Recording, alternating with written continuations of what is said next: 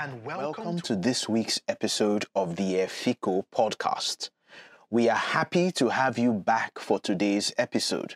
We know that there are many content providers out there competing for your precious time and attention, and we appreciate the fact that you are tuned in to us and listening. We believe that today's episode will provide you something valuable and practical that you can apply to your life and your business.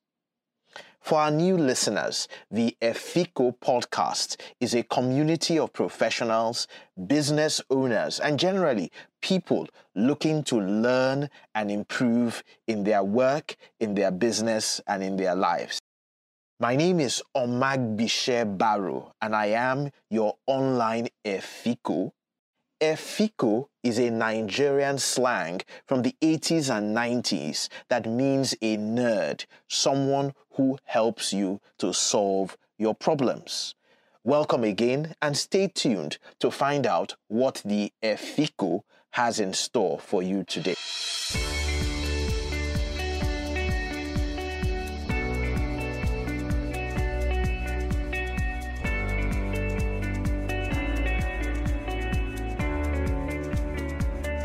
We got an email from Mrs. P. She is a manager in an oil and gas company in Port Harcourt in Nigeria and is responsible for community relations. She writes, Thank you, Mr. Barrow and the team at the online EFICO. I have just been promoted to a managerial position and I have never really done this before. I am concerned that I may not meet the expectations of my bosses and my organization. What advice do you have for a first time manager like me? Well, Mrs. P, your question creates a huge nostalgic effect for me. I mean, I was in a similar position exactly 19 years ago, and looking back, I almost blew it. I went in on day one as a new manager, high on my ego and wanting to stamp my authority. I learned after a few months that I had completely missed it. But thankfully, I found my way back and have made much better progress as a manager and as a leader since then. Although, quite frankly, I am still learning each day and getting better, making mistakes as I go along, and picking myself back up when I fall. One of the interesting thoughts about being a new manager for me came from Professor Pat Utomi of the Center for Values in Leadership. In a conversation many years ago, he explained to me that one of the biggest mistakes that companies make is to promote the best officer to become a manager without preparing the best officer for the responsibilities of leadership and management. When this happens, and it happens quite often, we have observed that the new manager ends up spending time doing the things that made her the best officer rather than moving on to do the work of leading and managing the team, which is very different from the work and the expectations at the officer level.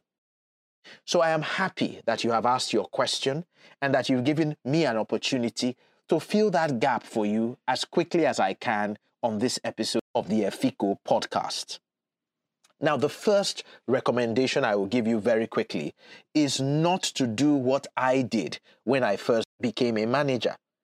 I recommend that you very quickly, if you have at all, get off the high horse of your new position to continue to build and nurture relationships with your colleagues, engage them, and be a person of influence.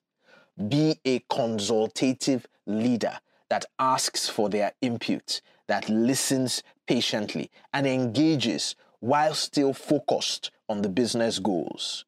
You must strike the balance between being a boss and a friend because you need the foundation of solid relationships with your team members for you to be able to lead them effectively and achieve the results that you believe that your organization and your own superiors are looking forward to.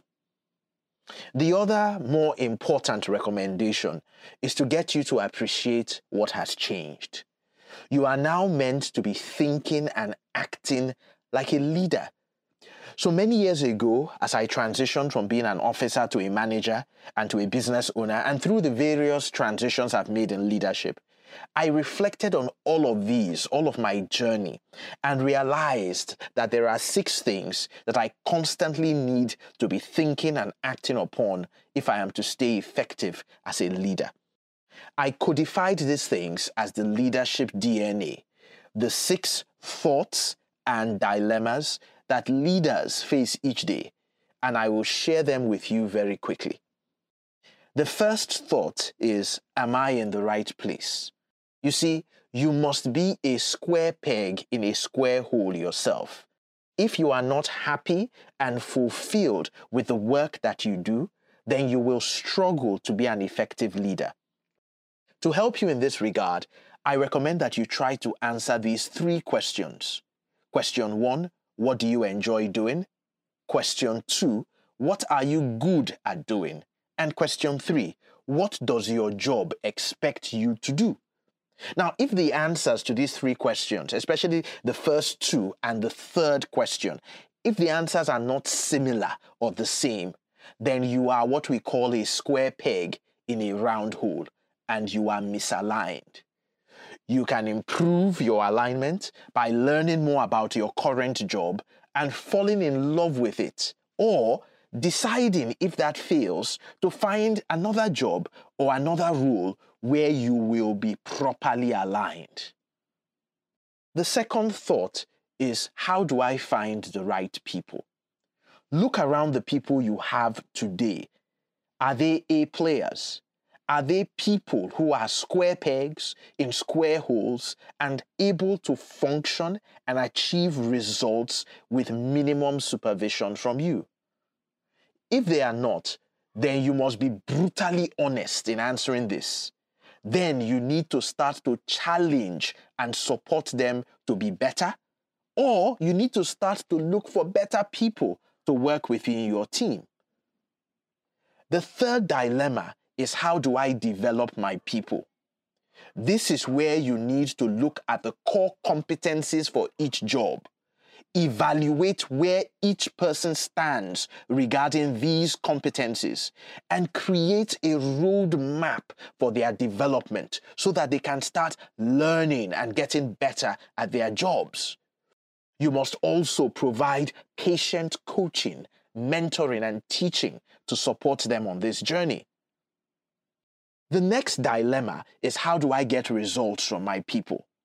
This is the performance management question that requires you to look at how you set goals, how you delegate, how you supervise, how you monitor, and how you give feedback to your team members. This is an important task of leaders and managers, and one that all of us need to continuously improve and develop our skills in. The fifth leadership DNA question or dilemma is how do I retain my best people? You need to be concerned that great people will be attractive and attracted to other organizations and even to other teams within your organization. What is your strategy for managing the career and growth aspirations of your top talent? And how do you ensure that you can deploy your talented colleagues in helping you to nurture the capabilities of others in your team?